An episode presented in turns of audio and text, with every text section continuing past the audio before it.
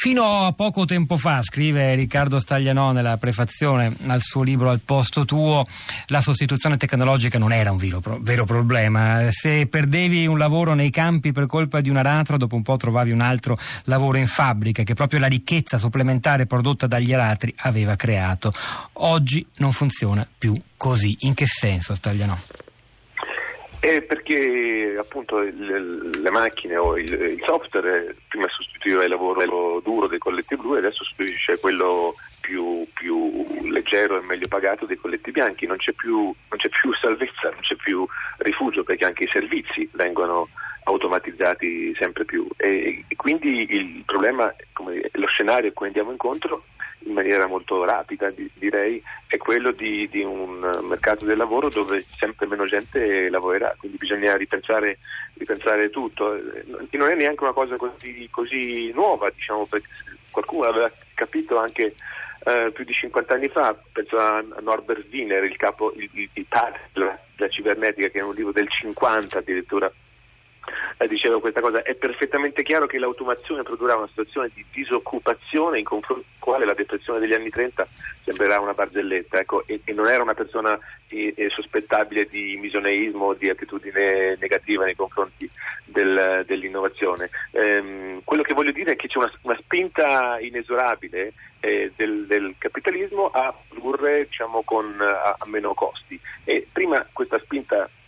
si è, si è estrinsecata nella delocalizzazione, prima intendo dire negli, all'inizio degli anni Ottanta, cioè andavamo a produrre in Cina perché costava un decimo circa del, del costo del lavoro in Italia, uh, poi appunto c'è stata una spinta alla finalizzazione molto forte, nel senso che invece di produrre molte aziende hanno cominciato a investire in finanza perché, perché rendeva di più poi c'è stata quell'altra forma, diciamo così, di una specie di delocalizzazione inversa, nel senso che sono stati eh, le, le, persone dei paesi più poveri a venire da noi, ovvero gli immigrati, abbiamo impiegato gli immigrati e adesso l'ultima, l'ultima fase di questa specie di involuzione della specie del,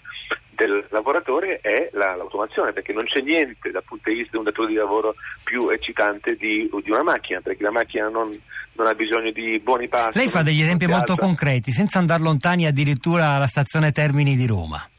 Ah, certo, certo, questo è un esempio per me molto illuminante, la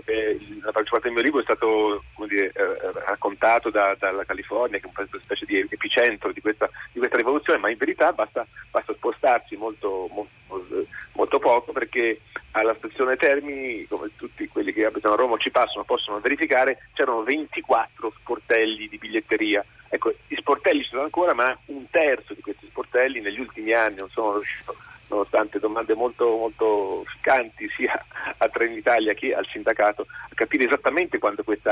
smottamento è successo, ma è successo negli ultimi, credo, due anni che un terzo di questi sportelli sono stati chiusi e sostituiti dalle macchinette. Ora, eh, le macchinette automatiche, voglio dire, che sono molto più efficaci di, di, dal punto di vista numerico di un, uh, di un, bigliettaio in carne e ossa e costano molto meno. Ora, la cosa che è inquietante è che si riallaccia al discorso che facevate voi sul ruolo della politica nel, nel governare questi fenomeni e anche, devo dire, del sindacato, eh, è che eh, a, domanda specifica l'esperto, diciamo, lo specialista di, di, treni, di ferrovie del, di un sindacato importante, eh, dopo averci pensato un giorno, mi aveva detto che il suo censimento di macchinette alla stazione Termini era di 24 macchinette, ebbene sono 104. Cosa sto cercando di dire? Che insomma, se anche il sindacato è così eh, disattento o così poco consapevole della magnitudine di questo fenomeno, non c'è tanto da stare tranquillo, perché eh, il senso del mio libro è proprio quello di dire attenzione abbiamo un problema, cioè dobbiamo rendersene conto, il futuro non, non, non è scritto, il futuro lo scrivono fortunatamente gli uomini con, con delle scelte anziché, anziché, altre, tant'è che eh, nel caso per esempio nel capitolo sull'industria ci sono due, due approcci completamente diversi, quello tedesco da, da, una parte e quello cinese dall'altra, cioè c'è il caso di, di una tra le tante um, eh, industrie di alta precisione tedesca che in questi ultimi vent'anni con l'uso del, dei computer e delle macchine ha raggiunto un livello di, di efficacia pazzesca, cioè la fabbrica difetti zero per così dire, e l'ha fatto crescendo di fatturati senza licenziare nessuno, mentre la Foxconn, che è il grande contractor per antonomasia dell'elettronica di consumo, insomma è quella fabbrica taiwanese che però produce in Cina, che costruisce i nostri iPhone, iPad e praticamente l'elettronica di consumo di mezzo mondo, che ha annunciato l'assunzione, per così dire, di un milione di robot nei prossimi eh, dieci anni circa e, e la contestuale diciamo, dismissione di altrettanti, anzi direi di più eh, dipendenti. Sembrerebbe la più illuminata la scelta tedesca, anche perché sostituire lavoratori in carne ed ossa con robot crea degli enormi problemi, non solo economici, ma io direi sociali e culturali di carattere generale, che possono davvero disgregare dall'interno una società. Se io non ho più lavoro, non ho soldi, ma non ho neppure quell'esperienza quotidiana che mi consente di costruire relazioni, alla fine di mettere un mattone dopo l'altro in piedi una mia identità personale, un mio posto al mondo. Ma è esattamente, esattamente così, c'è un problema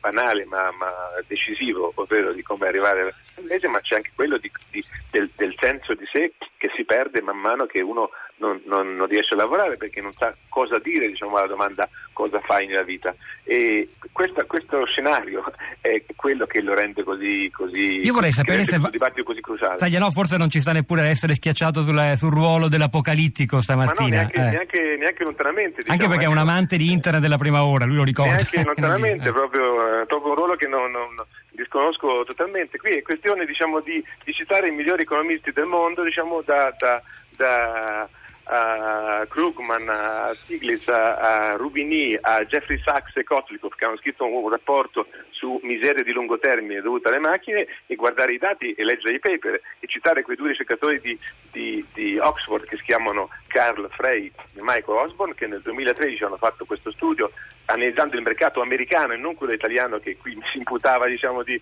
di, interpretare come metafora del mondo, cosa che niente di più lontano da me perché il libro è per eh, quattro quinti diciamo, eh, raccontato dall'America e quindi come dire, falso anche quello. E il rapporto del, di, di Frey Osmond dice che su 702 occupazioni diciamo, in cui è suddiviso il mercato americano, da qui a 20 anni il 47% di queste occupazioni sono a alto rischio di eh, sostituzione da parte di macchine. Cioè di questo mondo stiamo parlando. Stiamo parlando di un mondo in cui anche le parti più apicali diciamo, delle professioni intellettuali, ovvero l'insegnamento universitario con i MOOCs, questi consorzi online che mettono insieme università prestigiose, in cui un professore singolo, Andrew Ng per esempio, un, un informatico di Stanford che ho incontrato a Mountain View,